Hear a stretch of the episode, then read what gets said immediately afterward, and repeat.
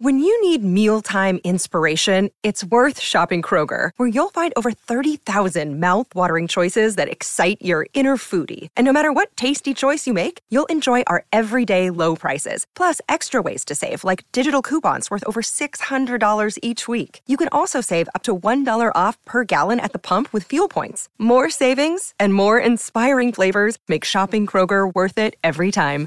Kroger, fresh for everyone. Fuel restrictions apply. SB Nation and Underdog Dynasty present the Underdog Podcast.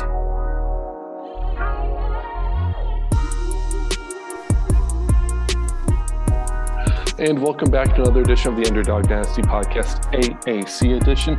My name's Dan Morrison. That's Emily Van Buskirk. How are you doing today, Emily? I'm doing better than I was yesterday, Dan. Wow. I mean, you're actually recording from your office today instead of. Yes. It's going to be really fun when people hear like all of the errands that they, yeah, yesterday was a mobile podcast. So that was, you got to experience a little bit of what a Monday Mhm. or Tuesday. That was was Tuesday, it? yeah. It was Tuesday, yeah.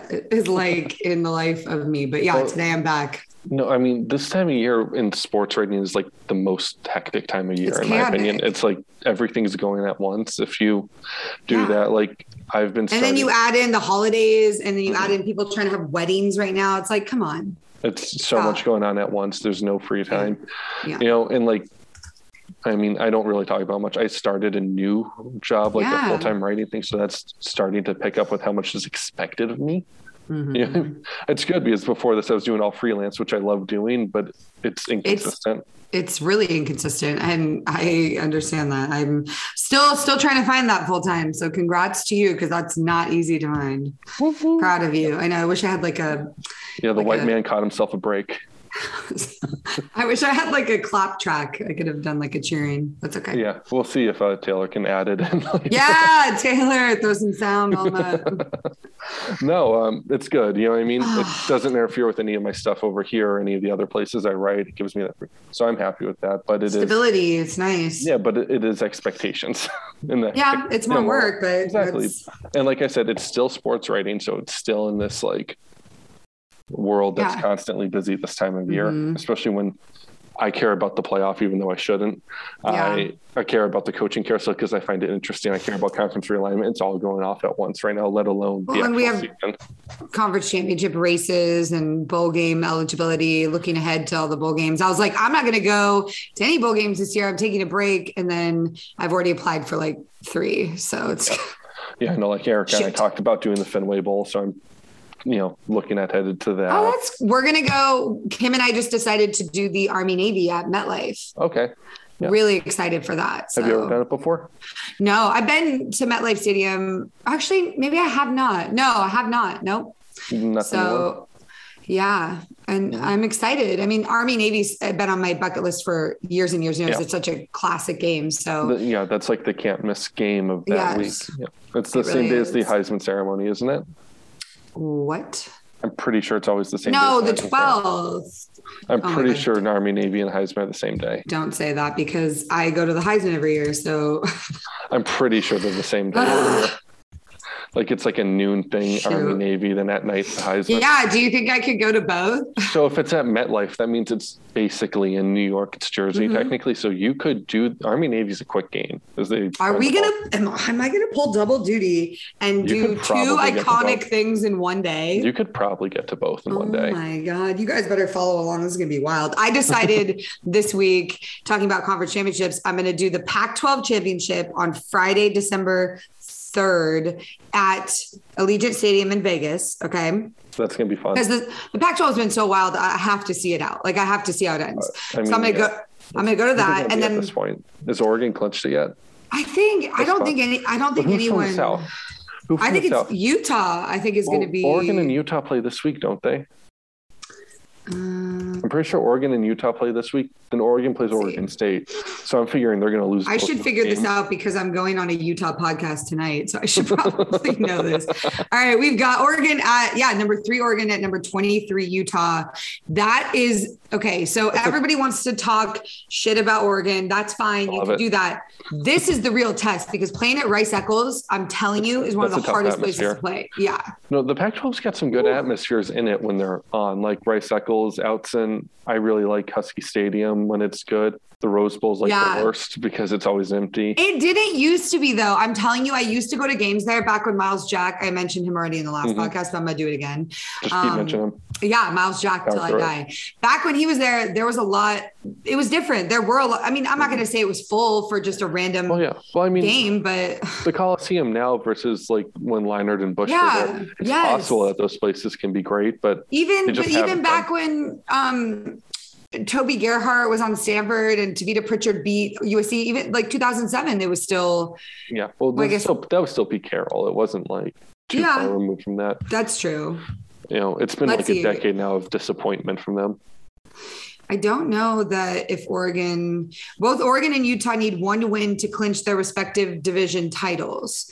If both the Ducks and Utes win their divisions, they'll meet on in Vegas. So Mhm. I think that's the most likely scenario because you look at that the Oregon Utah game aside, um, or Utah plays Colorado as their other game, which is a win. You know, Colorado's still rebuilding, Yeah. and then was gonna say that. Oregon, Oregon after Utah. Oregon will- State, right?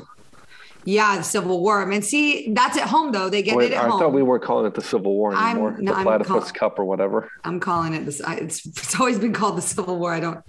I can't help it. That's what it is. But I you're right. We're not supposed to, They Um, changed the so- name. Come on now.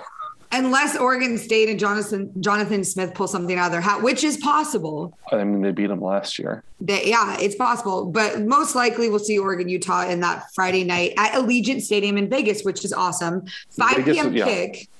Is that So going forward the games in Vegas because it should be? I think I think that the game in like Santa Clara a couple years Oh, ago was terrible. terrible. I'm still not sold on on having it at a pro stadium in general. I honestly think for the Pac-12, it should go back to the team with the best record gets to host it. That's I what know we that's do in the super- AAC. Yeah, I I love that because it's just better for the conference. But check this. I'll go to the game Friday, 5 p.m. kick. I'm going to attempt to catch a 12:30 or 12:45 red eye to Indy that night. And I'll be doing the Big Ten championship the next day. Mm-hmm. Yeah. It's So, going like- to be a wild weekend. Like what I was saying just a couple minutes ago, like this is the busiest time of year Yeah. for people who, It's, do this. Yeah. It's too much. So, I anyways, mean- that's a that's a lot about the future that we don't know. But That's all December. That's all Yeah. December. We're Let's- only mid-November. we're in so November. Yeah. Let's focus on this week. Week 12. yeah, week 12 in the AAC. We got one Friday game, five Saturday games. It's a full slate. I'm excited for it. No bye weeks. Uh, the very our, the Friday game might be the most interesting game this week. Uh, second most interesting. I take that back. Mhm. Yeah. You know, uh, that's Memphis at Houston, and I think seeing how Houston reacts going into this last stretch of the year, where they've already clinched a spot in the uh, conference championship games. They don't really need to win, but you need to win if you're trying to do two things. If you're then first off, carry momentum into the conference championship game, and Yeah. second off, if you beat Cincinnati, I know UTSA and San Diego State are ahead of Houston right now in the college football playoff rankings. If you beat Cincinnati, you're going to jump both of them because of the quality of that win, and you're going to a New Year Six game. Mhm. You know, that's just a. I don't. I don't see a world where UTSA stays ahead of them in that scenario, and I definitely don't think San Diego State does with a loss. You know, Mhm. so I think if you're Houston, you need to keep that focus and not say we got to this point where we're going to go to the conference championship game. You need to go and finish the deal. You got to think bigger. You have to Yeah, think exactly. like, yeah, You can't you can't coast to because Memphis is a team that is an offense that's good enough to punish you if you come out coasting in the first half. No. You know, they do. They can score points still, They can, but I just I don't know that they will. and, and it's not at the Liberty Bowl. It's at Houston's uh, TDCU. So like, I know. I'm just proud. I know it. Uh, I thought the second I said the name of the stadium, you started laughing.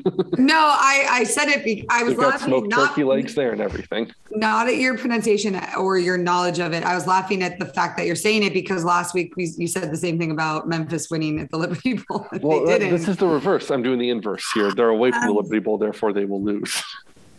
Yeah, and watch them win because you said that. I don't care. like. I've, at this point, I'm just. I have no idea what. We're just Memphis here. Is. We're just here for it. Memphis yeah. needs a win bad though. They're five and five. They need to get to bowl eligibility this year because while everyone I think was willing to accept this would be a step back year with bringing in a new quarterback, bringing in a lot of new players on the team.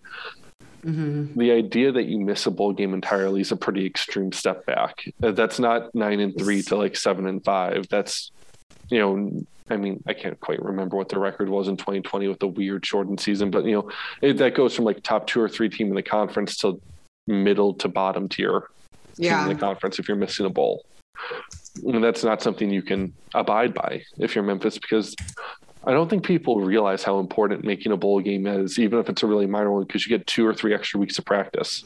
Yeah. That's huge for teams, especially young teams or rebuilding teams who need that time to get those reps in and to yeah. build chemistry. Like, you know, it's a major loss for a school like Tulane to lose that practice time. It's a ma- because they're not going to a bowl game. You know, right? Same for like Temple or USF who are trying to rebuild things here. They're losing two potential weeks of practice because they can't get to six wins yet. Not that they were ever going to this year. Although I think for Temple and Tulane, it might be a blessing in disguise to kind just of like just end the season, just reset. end the season, reset, take some time, figure yes, out yeah, what this yeah. really means. Yes and no, but you know what I mean. Yeah, no, I, I think for the most part you're right, but I think in those cases, it doesn't matter. The two weeks not gonna matter for this mm-hmm. situation because it's just. I'll say this also for Memphis, mm-hmm. they do play Houston this week, and they're, you know, I'm not going to give away my pick just yet. I think they're probably falling to five and six. You know what I mean? Mm-hmm. And but they play Tulane uh, next Saturday, so they're probably fine to be six and six at this mm-hmm. point. But six and six still just feels super disappointing. And then you need to win your bowl game to get to a winning record on the year, and that's mm-hmm. that's a tough position to be in, frankly. Yeah, it's not great. You know, that's it's not. It doesn't look good for Ryan Silverfield after the success of the last two coaches. Is I guess what I'll say.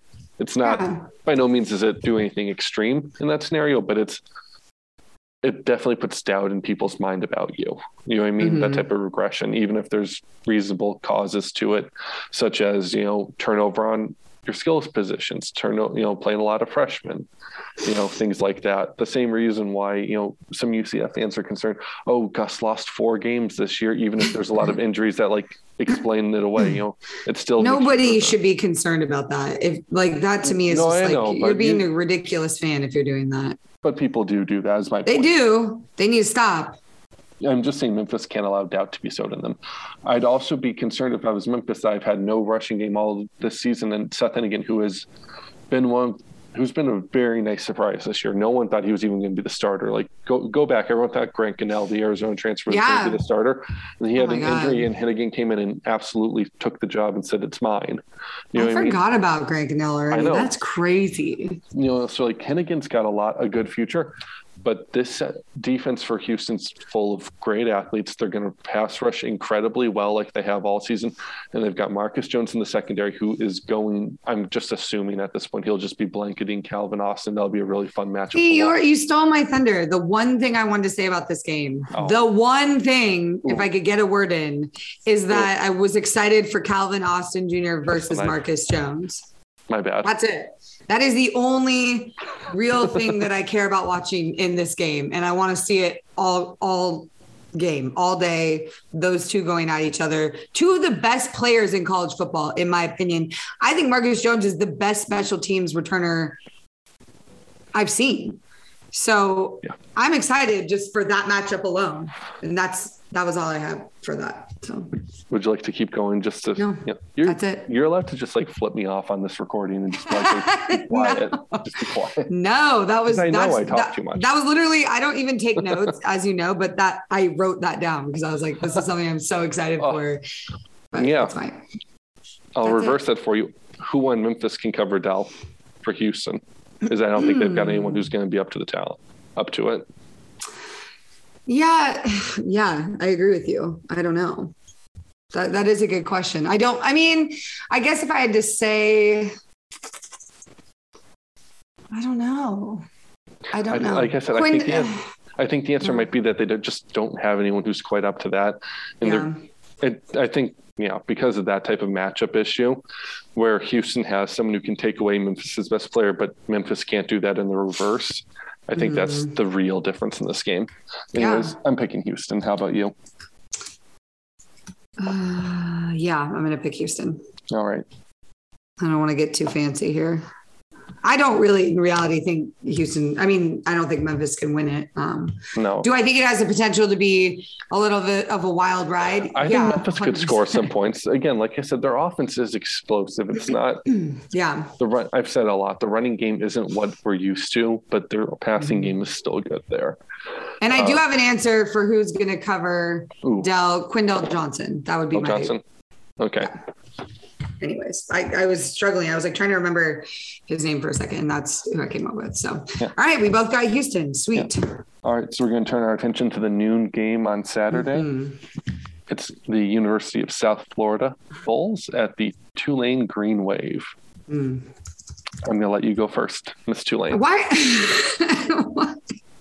Is this just going to happen every time Tulane We've got 'em plays? twice more, twice more this year. I can't. I don't. I don't know. I don't. I don't know what to say about this kind of game. Normally, I would say because it's home. Okay, I'm going to give Tulane an advantage, but I think we've proven in the AAC that home field advantage is is rare. There's only certain Tulane teams has that have- proven they have no interest in it. That's exactly. That is fair. Um. Oh my god. Um.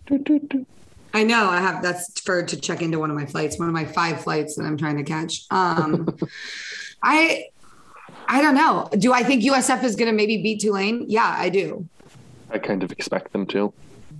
That is such a bummer thing to say at this point. I know, Because but look- Tulane's the better team. Tulane should be. Yeah, team. they they're the more talented team. Tulane, yeah, 100%. Tulane's the better rounded team. They're you know tons of experience on the coaching staff, and that's not to Mm-hmm. They have knock, good That's not players, to like- knock USF coaching staff, Yeah, but Tulane's got more experience on their staff. You know what I mean?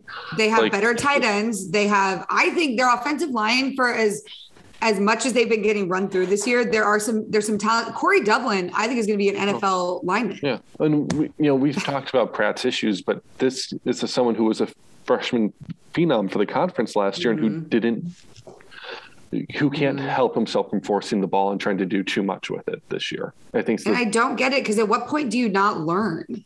Uh, I don't know. I don't know if I blame him or if I blame Chip Long, to be honest, in the changeover on that sta- offensive staff. Yeah, we we talked about And like, I don't, I know, like, if you were to ask him, he wouldn't blame Chip Long because who Mm-hmm. would, you know, what person would throw their coach under the bus like that? It's not a good look. right. But, you know, there's clearly something that didn't mesh well going from Will Hall Mm-hmm. to this, to Chip Long's offense. And, you know, is it Pratt's inability or is it the way he's being coached that's changed? And I think that's, that's something that you need to look at and say, big picture, is it the player, is it the coaching staff? Because there was a change there. You know what I mean? yeah, yeah, But again, like I said on the last show, Chip Long is a proven commodity as an offensive coordinator, as someone who can get the most out of a team, even if it, you know, comes at the expense of relationships with his players sometimes. You know, yeah. and I, like here's said, how I feel. He's a divisive figure amongst play, players, is like I said. Yeah, and you're I think you're right. I feel that Tulane th- with all their struggles and their issue scoring is going to suffer because USF has played tough teams Mhm. well. And Yeah. they ha- they have found ways to put points on the board against teams that they have no business really doing that with. So They, they put a lot of points on Houston. yeah. So I think this is going to be a really another rough day for Tulane. And honestly, Here's the thing, though. Go ahead. You finish. I don't know. I don't know how many more of these they can take before. Um, like I don't know what's going to happen because we talk about Willie Fritz like he's a great coach, Yes. but at, at what point if you finish one in eleven, I think I think you have to go big picture on what Tulane is historically, though.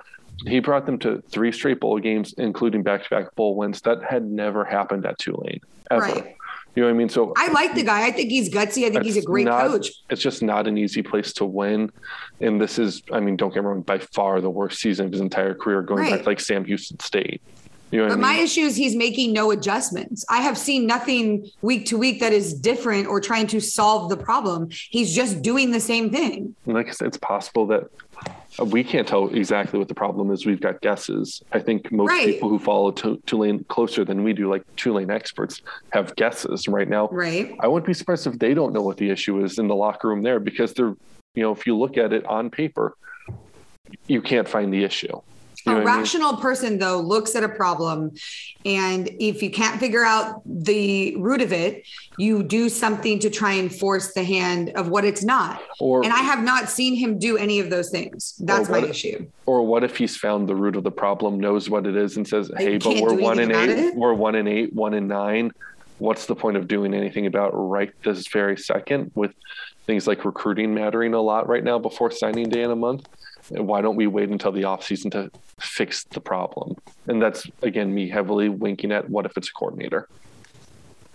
I in, And in this, this, is my guess. That, like I said, in this, this college is football landscape with all of the decisions being making being made um no Macon's correct. being making, I don't even know. It's not even a word. Macon, Uh, being it- made like on a dime, I find that very disconcerting that he would overthink this so heavily that he's not going to act at all. No action I don't know. is inaction. that, that's true, but like, I guess what I'm saying is I like, don't like it. I don't know exactly what the issue is. You know my theory that Chip Long Yeah. is divisive, though should be more successful than this, based Yeah. on his track record. Uh, they also have a new defensive coordinator whose name I'm blanking on right now because I didn't think to write it down. But like, there's different things. I think it's the defense because the defense sometimes The defense plays okay. started. The defense the first half this year was awful, but they've come around a lot. You know They I mean? have, yeah, they have played well enough. Where I'm- Chris Hampton, Chris Hampton, yeah. So here's my other and that that type of really bad first half and good second half is something you might expect of a first year coordinator, new system, and all that. Is there's an Mhm. adjustment period. Mhm. The offense hasn't started clicking outside of the Oklahoma game really, and even then there was a bunch of turnovers. yeah, You saw that one live. yeah. Uh, It didn't look This is a right. And that's what it just doesn't. The Tulane team that I know, and I know them pretty well, I, I followed them very closely the last two years.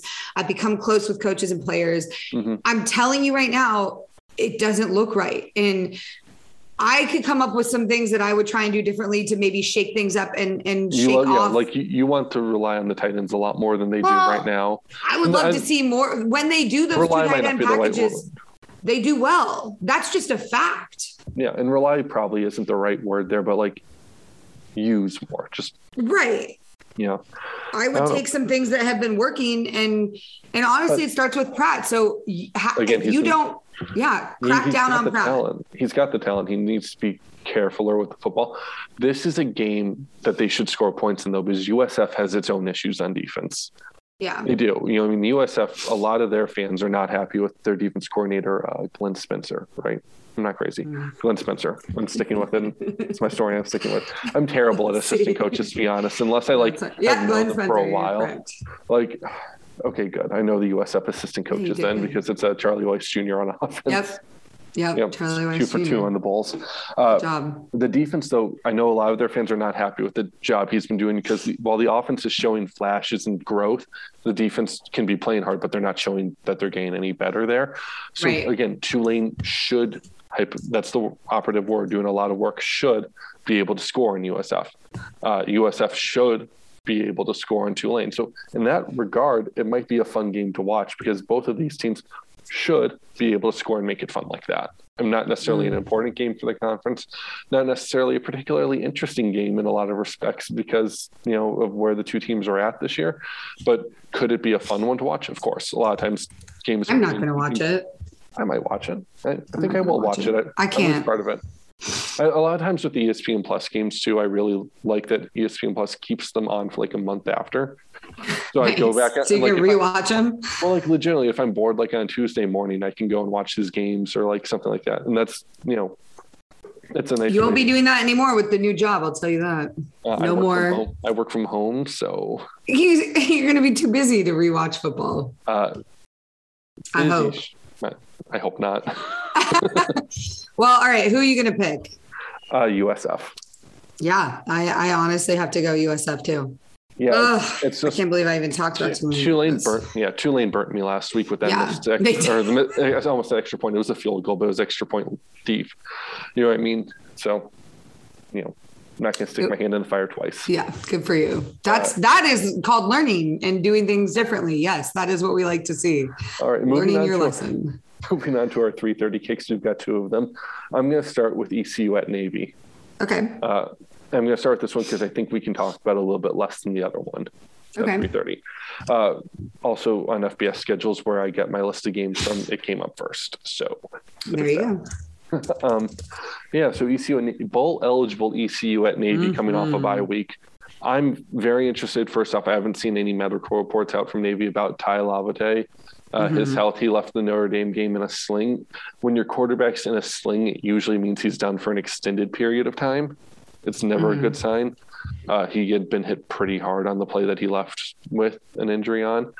And uh, yeah, so I'm expecting Xavier Arline to get the start because I'm assuming Lavatai is going to be too hurt to run the triple, which is unfortunate because he had really gotten that offense going in a way it hadn't the first few weeks when Arline, who again, I really like his athletic ability, but his ability to run the offense and read for the pitches has not quite gotten there yet.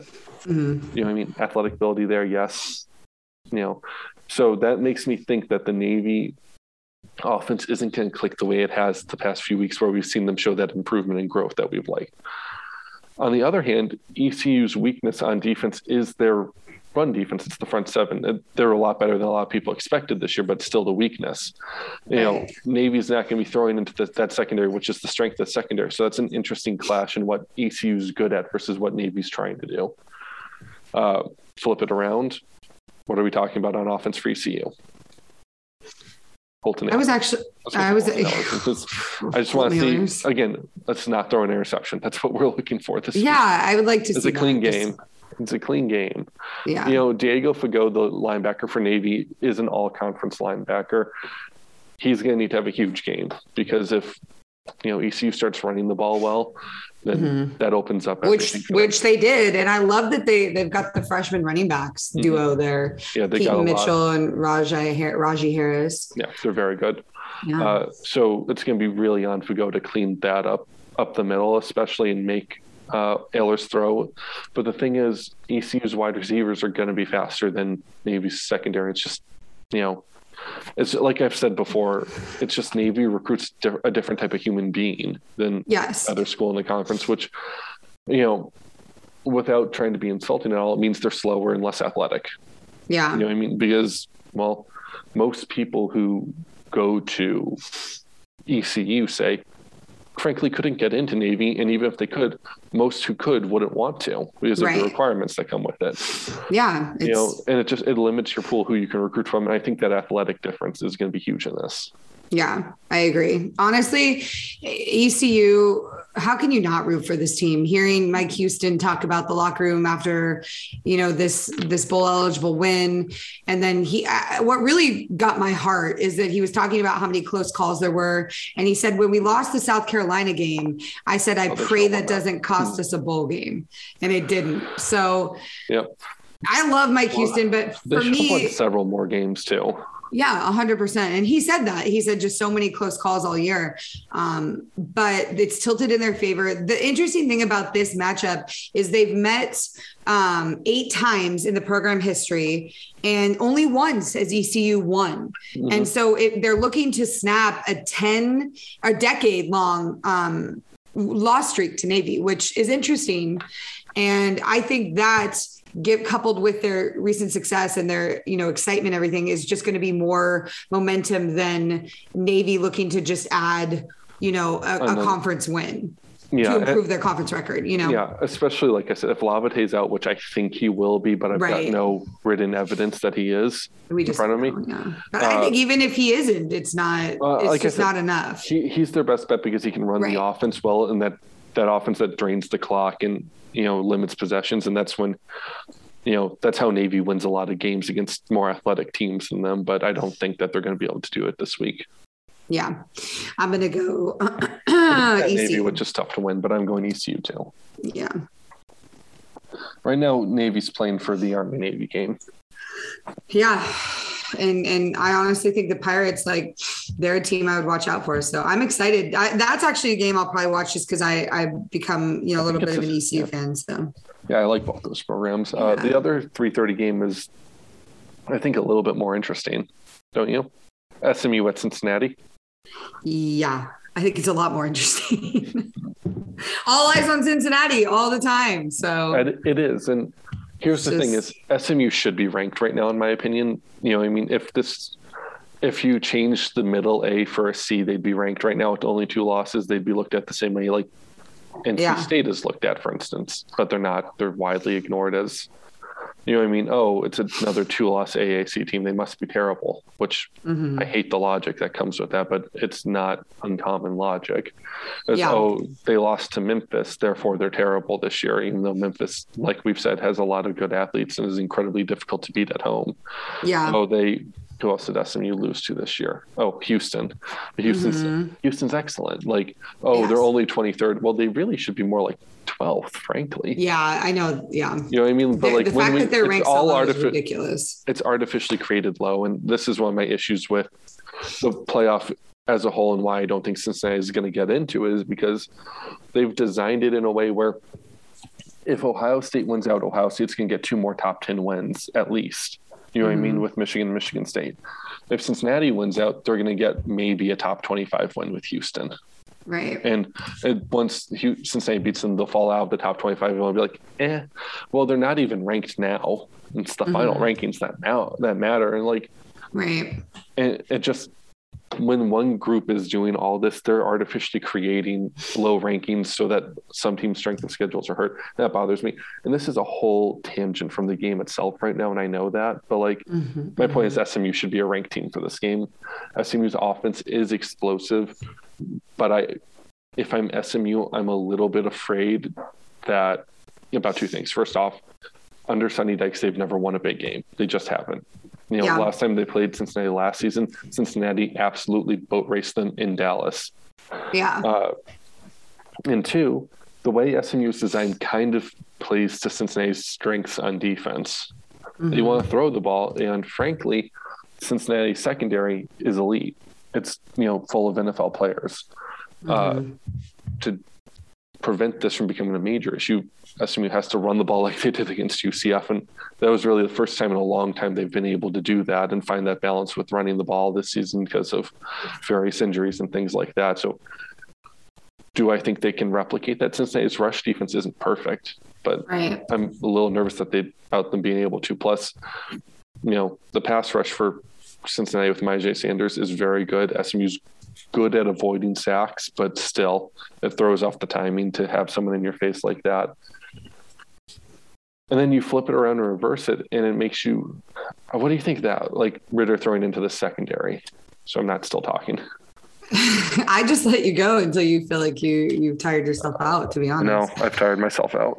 Okay uh, well then i'll step in here and say I, i'm not from a football standpoint because i feel like you could sit here and try and talk about what's going to happen on the field all day long. And if they show up and do what they're supposed to do, then it will be what it'll be. But this is what I'll say is the intangible um, in this game because I had written down SMU as my original pick, but I read a story about this being this is senior day for for Cincinnati. They have an abnormal amount of seniors on this team. I think something like 33. Yeah a lot of guys and, are using that bonus year of eligibility. Right. And so you've got a, a, bunch of guys that, and I will tell you, when I saw Cincinnati play, they are a little bit chippy. They're very emotional. Mm-hmm. They play that way. So you've got, take that and couple it with their last home game ever, especially for Desmond Ridder, because he will, this is his last home game.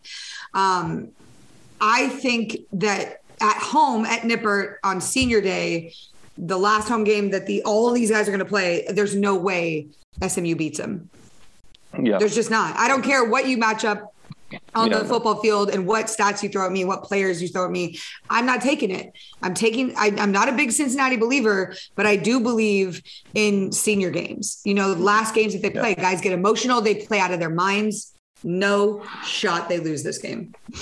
I agree with everything you just said there. And it is I think it's a whole interesting conversation. It's probably an off-season conversation with, with the 33 seniors, this team that like a lot of them used an extra year and came back to, you know, guys mm-hmm. who could have gone to the NFL, but came back to do something special this year, which they're at ranked fifth right now. They're undeniably doing something special, even if we get frustrated with how it looks sometimes right. or how close they let some teams stay with them. They are doing something special. That's something we shouldn't take away from them at all. But yeah, you know, I mean, yeah, and Ridder, I mean, he's it's he's a, he's looking at records, right? I mean, he threw his program yeah. record 79th career touchdown last week. He moved past um, Gino. I can't ever say his name. The, he's their um, pass game coordinator, um, as, was, and he's he the nation's. uh, like a decade or so ago, right? He was the uh, it didn't say what year he was there, but yeah, he it was a while ago. He's yeah. he's their quarterbacks coach and passing game coordinator now, and so it's kind of bittersweet for Ridder to move past him. But now Ridder's the nation's winningest quarterback with a 41-5 career record as a starter, and he's the third FBS quarterback with 42 career wins. Um, if he gets that win on Saturday, so I mean that's huge I'm not going to sit here and say Desmond Ridder is not a good player. He's clearly a good player. I sometimes question his leadership. I sometimes question his decision making. Of course, I don't necessarily question his leadership. I question his ability to throw downfield more than anything. Either way, it's very clear that Saturday is going to be an emotional day for most of the team, you know, mm-hmm. and especially Ridder. So now there is always the question can those emotions come out in a bad way? I don't in this kind of situation. I don't think so. And mm-hmm. having seen them play the way they play, there's just no shot. He, he's gonna. They're gonna go out and just wreck him for mm-hmm. back, lack of better term. Yeah, like uh, I like I said, SMU's got a lot of great talent, and they should be a ranked mm-hmm. team right now. But their inability to win big games makes it yeah. impossible for me to pick them in a spot like this because this is a big, huge game. And I've never seen them play with the kind of energy that I've seen Cincinnati play with. I will say that for Luke Fickell, mm. like he gets Luke Fickell gets those guys pumped up and they do play with a lot of energy. So um, yeah, Sonny I mean, Dykes is not that guy. He's just not. I mean, that part of that also might be the crowds they play at. You know, Nippert's mm-hmm. an insane environment it's to go insane. into. Yeah. Uh, Ford Stadium there, it's pretty quiet usually. Like even on mm-hmm. a good day, it's a quieter stadium, and I mean that not as an insult, just as a fact. It's just how mean? it is. Yeah. Well, you but Cincinnati mean? has struggled at Nippert. Like this year alone, we saw some games like the Navy the game. game. Yeah. Well, no, the Navy game was at Navy. It was at Navy. You're right. I'm sorry. UCF. Um, Temple was. What was the other one? Temple. No, there was uh, Tulsa. It was just Tulsa. That was Tulsa. Yeah, that was yeah. it. So it is possible to to come in and, and give them a, a, tough game at home. But I'm just saying, Nippert coupled with with Senior Day, just no shot. So I'm going Cincinnati. Yeah. Yeah, so am I. Cincinnati is going to win this game. I think that's. Yeah. I don't know what it's going to look like necessarily. I think. Right. I don't know if it's going to be a clean win, but it, I think it'll be. Here's my thing: is I don't think beating SMU needs to be a clean win the way beating Tulane or USF should right. be cleaner wins, or Navy should be a clean win because this is a very talented, good team. Yeah. Like it's okay if they push you a little bit. Like being pushed isn't a bad thing when you're playing a good team. It's just when you're trying to make the playoff or when you think you have a shot at the playoff, like you need to you need to be loud and make sure people can't ignore you, which, you know, it is what it is for right now. Yeah. Uh, like I, like we talked about a little bit last time, I, you know, by our nature, we're very playoff centric as like a media, like sports in general, college football in general. We do need to make it. Hey, winning the conference championships, the accomplishment you should be striving for, and whatever else happens, happens. Which, yeah. Cincy win this game, you're in the conference championship game. If you're Cincy, lose it, SMU still alive. Yeah. That's a whole other storyline you could get into if you felt like it. But uh it is. Yeah. You know, it'll be interesting. Uh moving on to the four o'clock games. I want to I think I'm going to start with where I want to start. Yeah, obviously, just do it. The civil conflict. It's yes, back. here we go. UConn oh, well, we can call that the civil conflict, but we can't call well, the fake. Civil War game. Oh, it's fake. no, soon um, we're not going to be able to say no. The, the, Civil War change was silly, uh, but it is what it is. The civil conflict's not a real thing. It's a fake okay. game. It's my favorite fake thing in the world. Uh, no, I actually was just writing an article before we started recording about the civil conflict game and like kind of in the past I've done histories of it. This is yeah. This is partially a history, partially a hey, but why not just let it be a thing because it's fun kind of thing. Yeah, I'm excited to read that because I liked your description of it in the review podcast that we talked about. Yeah. I learned a lot. So, and you know, the thing is, like, It is stupid. Like the mm-hmm. whole civil conflict rivalry thing, because it was made up by a coach who said, I'm just trying to start a rivalry. Though it kind of, in his defense, made sense at the time because like UConn was out on an island. It didn't have rivals in the conference anymore once Syracuse and Pitt and all those teams left. Yeah. different conferences. So creating a rivalry with someone made sense to like get fans involved. Uh, Mhm. He just did it such a silly way where he never contacted anyone at UCF. He made the trophy himself. That's awesome. As soon as he got fired, the trophy disappeared entirely. Like no one knows where it is now. That's the greatest thing. Since like 2016, no a- one knows where this trophy is. It's like a Da Vinci Code type. Dan, Dan Brown should write a book about this. And yeah, it's easy to joke about, but like, how is this I'm not trophy- joking. How is this trophy any dumber than an iron skillet or the Floyd of Rosedale Yeah. or a milk crate or any of the other dumb trophies out there? Those I'm glad you didn't say the the, the axe. That thank Uh, you. Paul Bunyan's axe. I could have. Stanford Cal axe. Oh, listen. Uh, You okay? So my point is like, all these trophies are stupid. Most trophies are stupid in this sport. The jeweled shillelagh for the Notre Dame USC game. You're telling me that that's a handsome trophy? No, it's a silly looking walking stick with like emeralds in it. It's the silliest thing. but like they've been around a long time, so they're accepted as like tradition. This was Mhm. new, so it was stupid and dumb and had to be mocked. And like, of course, I mocked it too, and I'm still gonna mock it because it's fun to mock. But like, college football is about having fun, and the civil conflict is stupid and fun, and that's all that matters. And I think that we should embrace that a little bit more. I Uh, agree with you. absolutely. As for the game itself, Yes. UConn is so bad. Yes. They lost to UMass. There's really nothing to say about this. I watched them live lose to UMass this year. Yeah. That's they right. this is a million dollar pay game, by the way, because I looked that up earlier today. Million UC dollars. UCF's wow. paying kind of million dollars for this game, Wow. uh, so that's fun. I believe Mikey Keene's still going to be the starter for UCF. Dillon Gabriel's back at practice this week. Highly doubt he plays in this game. yeah, there's no uh, need. And if he does, then I have some questions for Gus Malzahn as to why we would I- do that. Highly, highly doubt he plays this week. That's Fair. him, him practicing is maybe for the War on I four game two weeks from now, maybe Mhm. for a bowl game, maybe just because he's good to practice again, and they're going to make sure he stays. Right. Maybe he practicing, doesn't. even, even if he's shut yeah. down for live contact this season, just because he can throw again. Who knows? But the point is, he's practicing, and that's good to know and exciting if you're a UCF fan. Yes. Tons of injuries for UCF. It doesn't matter. They're so much more talented than UConn. It's not even funny. They should blow them out. Yeah, UConn, should, I know. UConn shouldn't score in this game. I don't really, yeah, I have literally no, I wrote here, like, I have no discernible notes other than just sit back and, I think it's much more interesting for this game, the whole like the story of the civil conflict around it, than rather the, uh, you know, the actual yeah. game itself. Because the game itself shouldn't be that interesting to watch. So my one question for you is this, and this did come up, you know, when I was doing my research.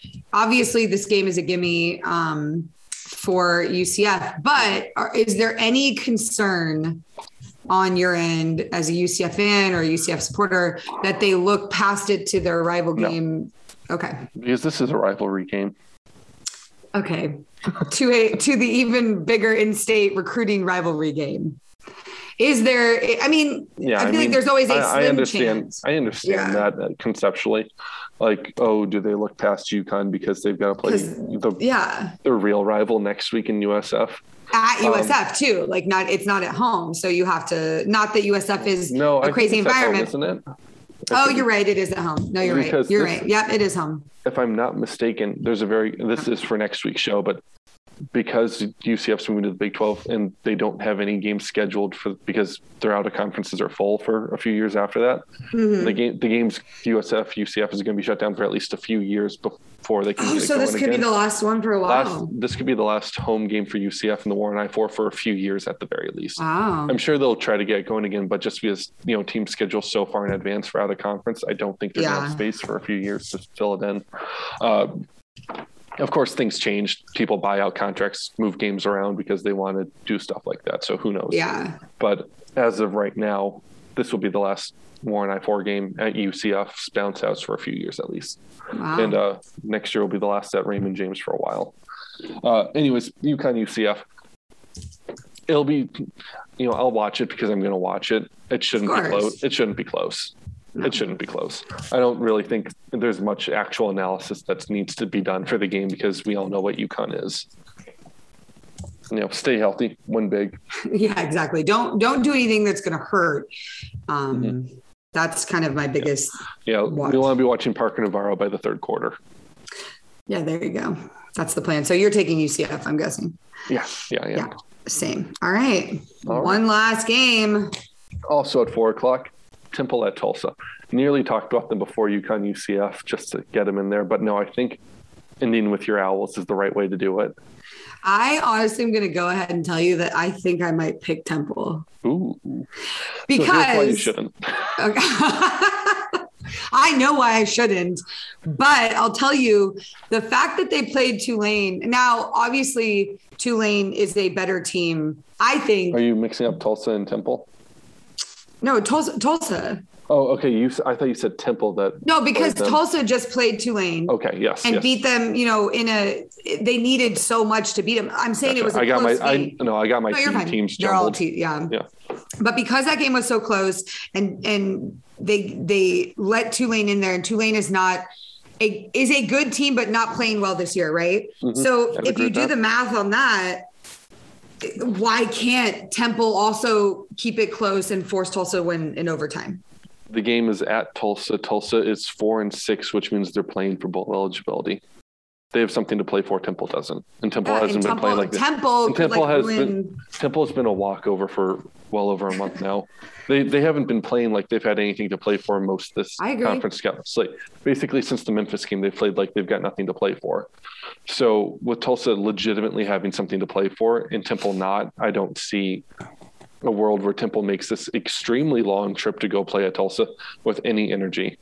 I mean, I think a I bigger, feel, I think a better I question is does Temple score before the fourth quarter? because they haven't been doing so that in the last mean. month. Well, they haven't done it for a month. Why should I expect them to now? Yeah. Well, like, neither team is a high scoring team. So, no, I, and I, I think spent the, a lot of time talking about my Tulsa issues.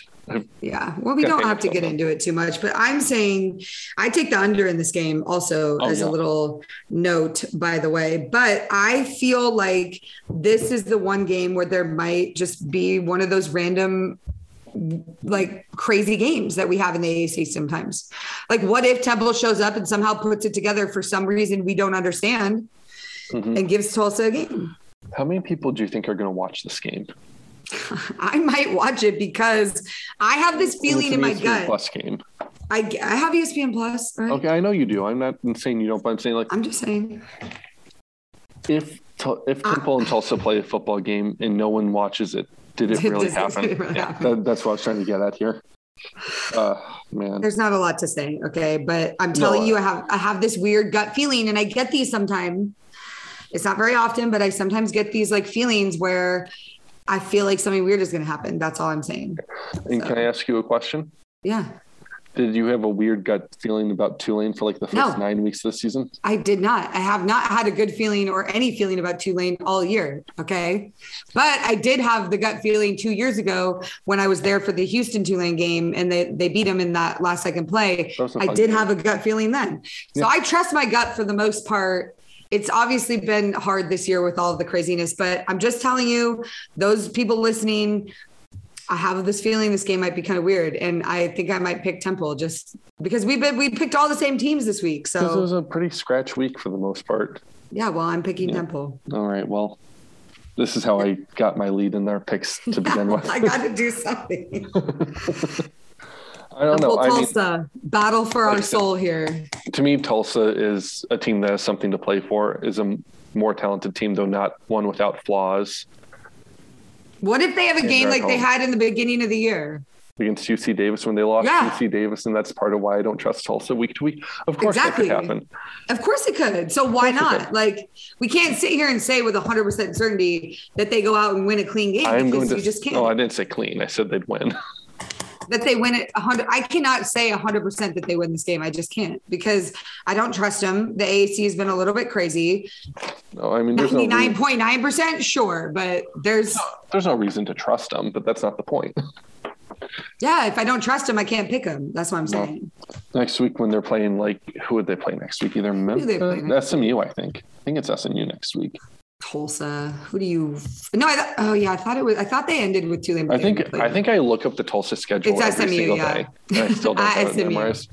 So Well, they're definitely you- not beating SMU at SMU. Okay, so my, my question is in your like world of chaos, do they win Mm-hmm. lose this week but win next week? No, I think they lose this week and then lose next week, and that's it. So they go That's that's eight. what they that's what they deserve. They're going five and seven. Oh boy. All right, we'll see. And, and I'm just saying they've got something to play for against a really bad team that has, and this is just as much Temple not showing any life in the past Yeah. month as Tulsa has issues too. But like, I just don't see why Temple would start showing life. It doesn't always make sense, Dan. That's what I'll tell you. It just doesn't always make sense. But it happens. So we'll see. That's one I'm definitely gonna I just have this hmm. feeling I'm gonna watch it. So Fair enough. All right. So we, we were talking a little bit earlier about how you are going to have a busy December yes. regular seasons, but you're traveling this week too, right? Where are you headed? I am heading to coastal Carolina for the first time. I'm so excited. It's been on my bucket list for a while. I've gotten very close to the program. I had CJ Shrimp, their um, long snapper. He has been on my podcast. He's an incredible human being and he had some incredible stories. So that's worth checking out. But I've been working with their offensive coordinator, Willy Korn, on some things. Um, gonna take a limo ride with Teddy Gallagher and Silas Kelly and it's going to be wild. Plus, we're bringing Joey Chestnut with us. So it's about to get real wild in Conway, South Carolina. That's awesome. I mean, the Sun Belt people are going to just be, livid. Oh, they're Livid you. excited. Well, I'll tell you this: the Coastal Carolina. Ever since we announced that we're going and we've been working on this with them, um, I've had people from the school reach out to me, and I've had their DJ that does their tailgates reach out. I've had um, a guy literally just texted me who's in their development. Um, Chanticleer, the Chanticleer Athletic Foundation. Shout out, Vinny. Everybody's been reaching out saying we'd love to take you on a tour. You should do this and that, and I can't even tell you the hospitality level. I've never experienced it like you know it's incredible so we're really excited to to dive into the culture and joey's got an eating competition friday night at a local spot in conway and we'll go out and see if you can catch us around town have a beer and Not far from the beach.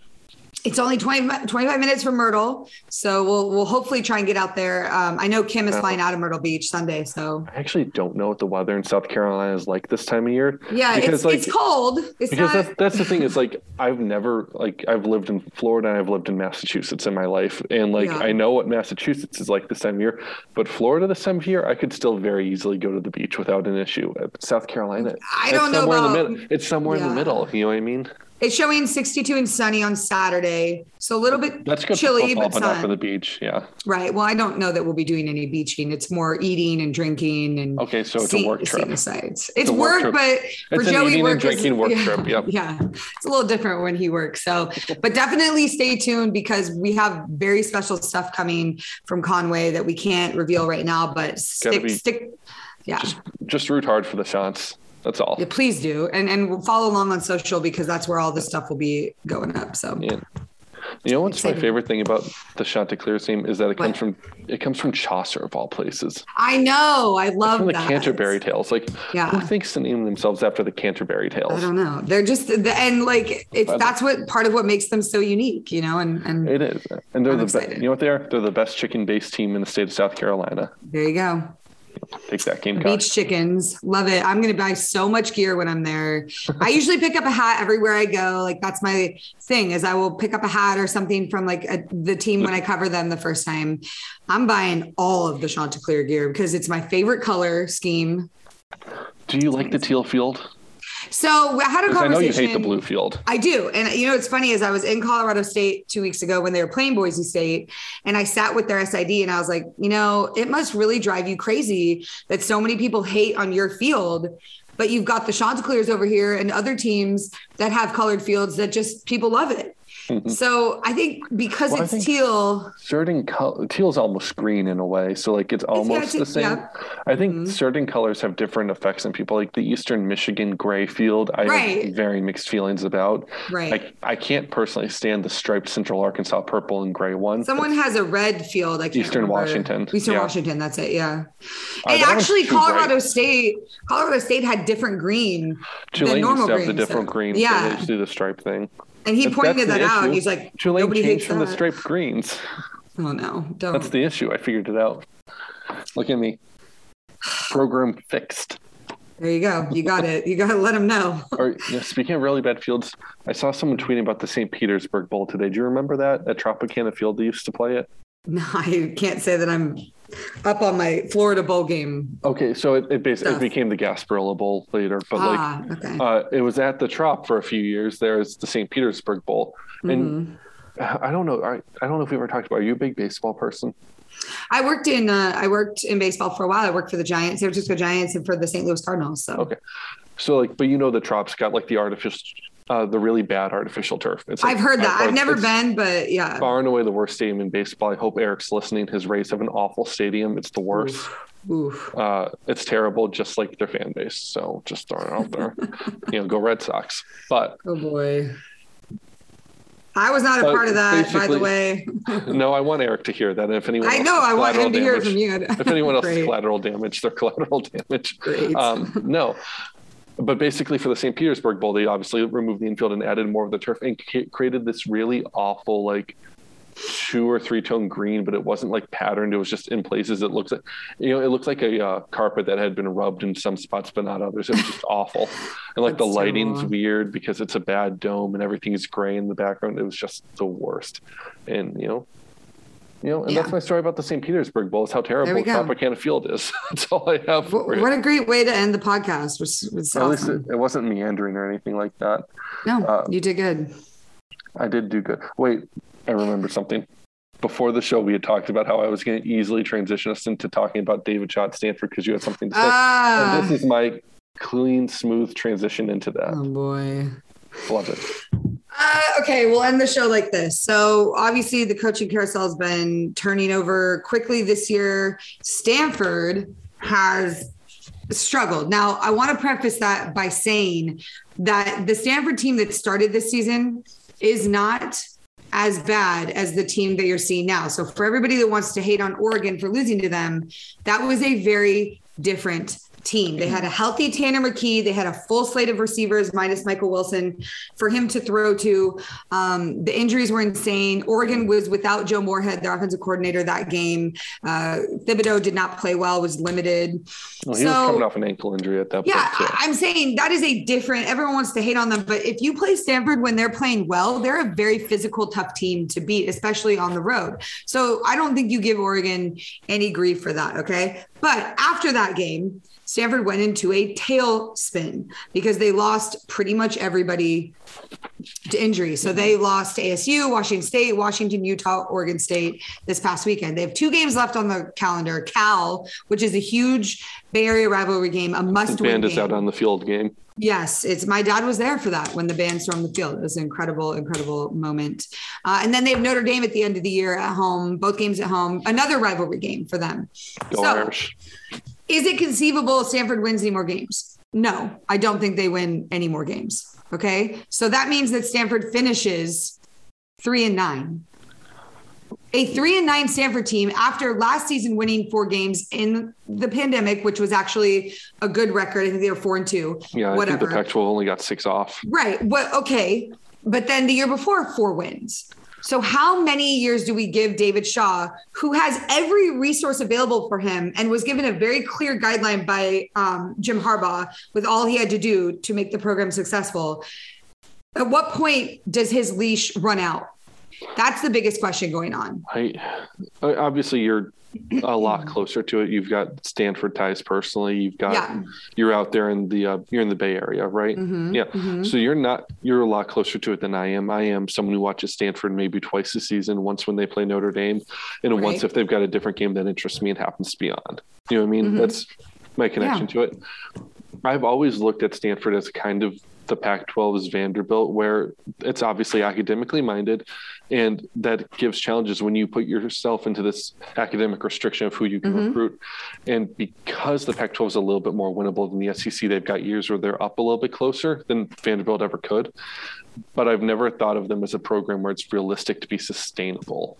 Like it is. It is sustainable. But, I will tell you, never felt that way. I, and I, I am sorry that you that you don't feel that way, and I think it has to Again, do with the fact that you don't watch it, right? Well, yeah, I'm looking at it with a ten foot pole. Of course, but it is sustainable. Jim Harbaugh figured it out, and they were they won for years with him. I mean, think of all the players that went there: Andrew Luck, Christian guess, McCaffrey. You know, I guess my um, thought is, was it just Jim Harbaugh who could win there, or is it sustainable through multiple coaches? It can be if it's the right coach. But I don't necessarily think Notre Dame's sustainable in the modern game.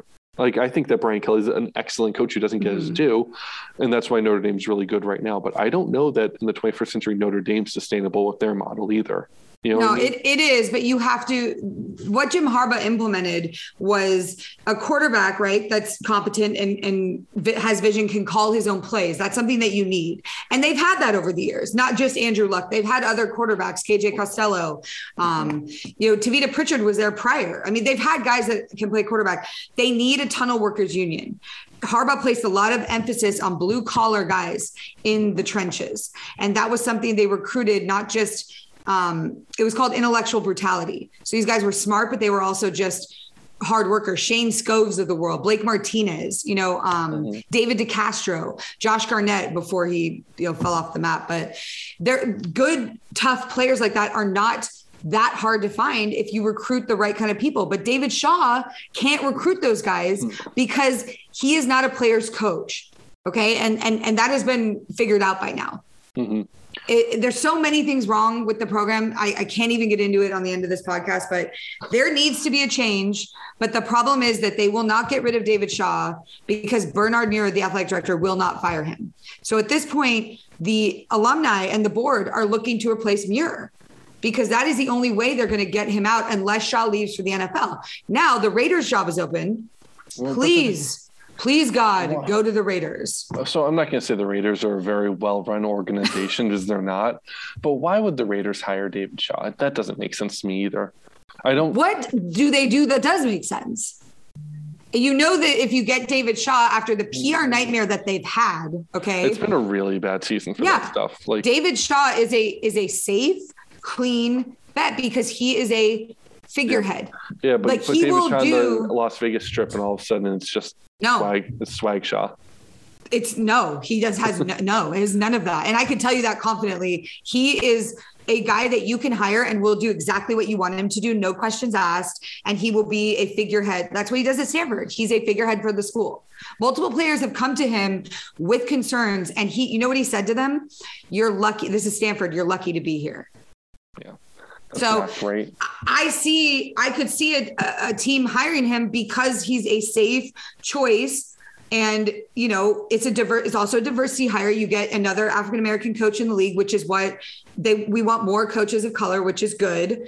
Um, and the raiders have a history of doing that. So i see a lot of reasons why why it would make sense like not make sense but why they would do it all right so then that would open up stanford which again mm. if you're oh, going to do who do you think I'm going to say? Who do you think I'm going to say? I don't know, but I don't know. I don't okay, so you're looking if you put a lot of emphasis on diversity hire, which I'm fine uh-huh. with. I do believe that having more minority coaches is a good thing. well, good I think that's be, it's representative. It's, be, it's representative yeah. of the base of players more so. Of course. Than, I think that's a very good thing. Obviously, you hire the best person for the job, but yes, I don't think I think hiring you know someone of color who's the best person for the job is a great thing. It is. Uh, I don't know I that they'll look for that. California very well and has already been recruiting mm-hmm. at the same level of academic-minded schools like Stanford and Notre Dame. I think mm-hmm. you have mm-hmm. to hire a guy with Pac-12 experience, Pac-12 mm-hmm. head coaching experience, Jimmy mm-hmm. Lake. No, they would never.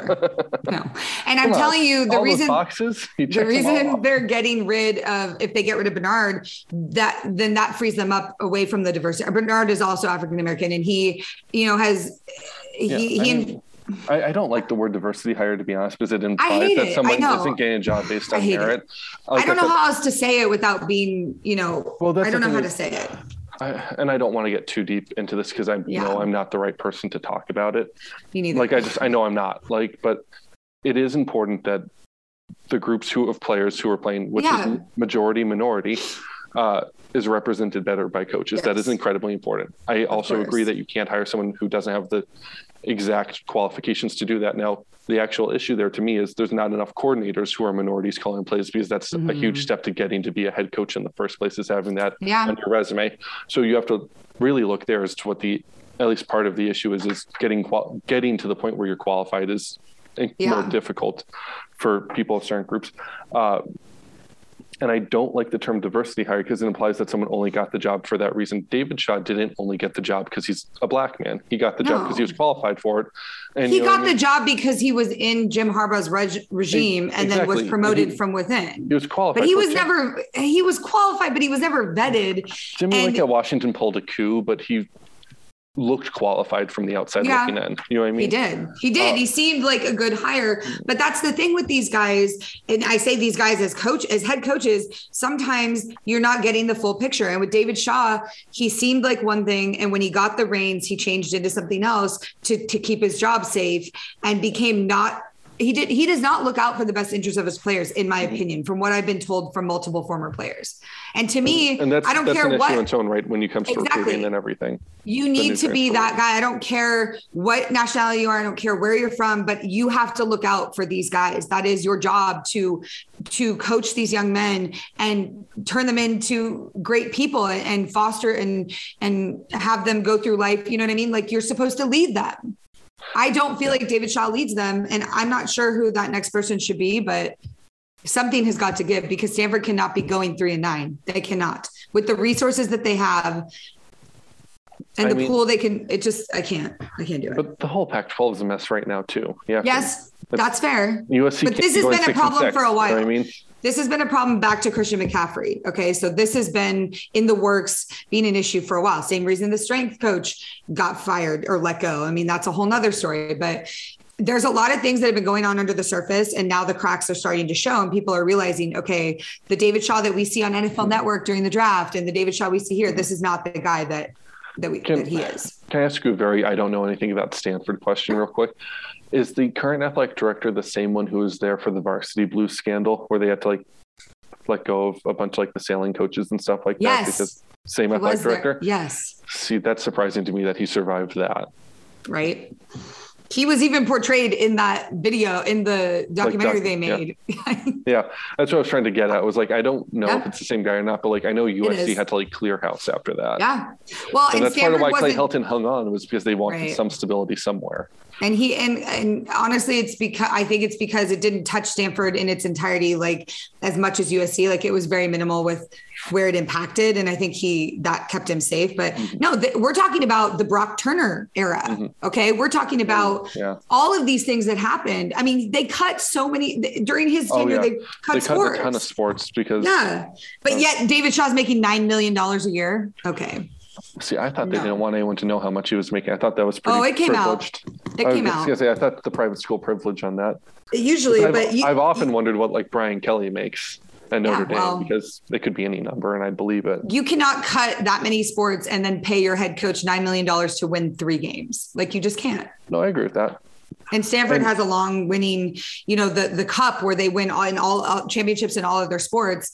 Um, it's I just it's a mess. It's a mess, and people are upset, and there will be change. So definitely something to watch as we move forward. Um, it's just frustrating as someone who has known a lot of players that played there. My dad played baseball there. Like I've been close to the program a long time, and seeing it go this way is frustrating. I get So. that. I completely get that.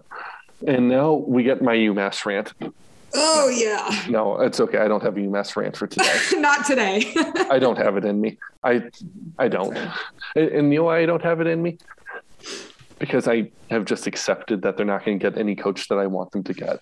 So it's fine. I'm glad I've accepted that they're going to acceptance is the final step. they're not so- going to make it into conference USA as, as a football only member. I've accepted that. It's fine. Well, Moving There you on. go. I refuse to accept that they should move down to FCS though. I have to shout out the um, before we finish up here. The East Carolinian uh, online did an article about the you know Navy Pirate uh, ECU game coming up, and the title of the article: Mhm. Pirate football aims to sink Navy. Hey, there's a lot of fun to be had with Navy. When Tulane plays them, there's a lot of wave fun to be had. with the wave and yeah. I just thought that was Yeah. funny, so I had to. I had to. Shout it out. Go read the article. Uh, yeah, I think I, that's everything I've got this week. Yeah, Do you have it. anything special? No, that's Nope. the long. It's a long podcast. Sorry, but hope you enjoyed it. And we got to allow Pac-12 because Pac-12 is Group of Five in its spirit. it is. It's not represented. It's So spiritually Group of Five, uh, and you know, on-field talent-wise, Group of Five. yeah. Zinger. Woo, got him. You can find me at Dan underscore Morrison 96 on Twitter. you can find me at Emilnem E M I L N E M on Twitter and Instagram. All right. Like you said, a little bit of a long one, but we're all set now and we're off. Yeah, we'll see you next week.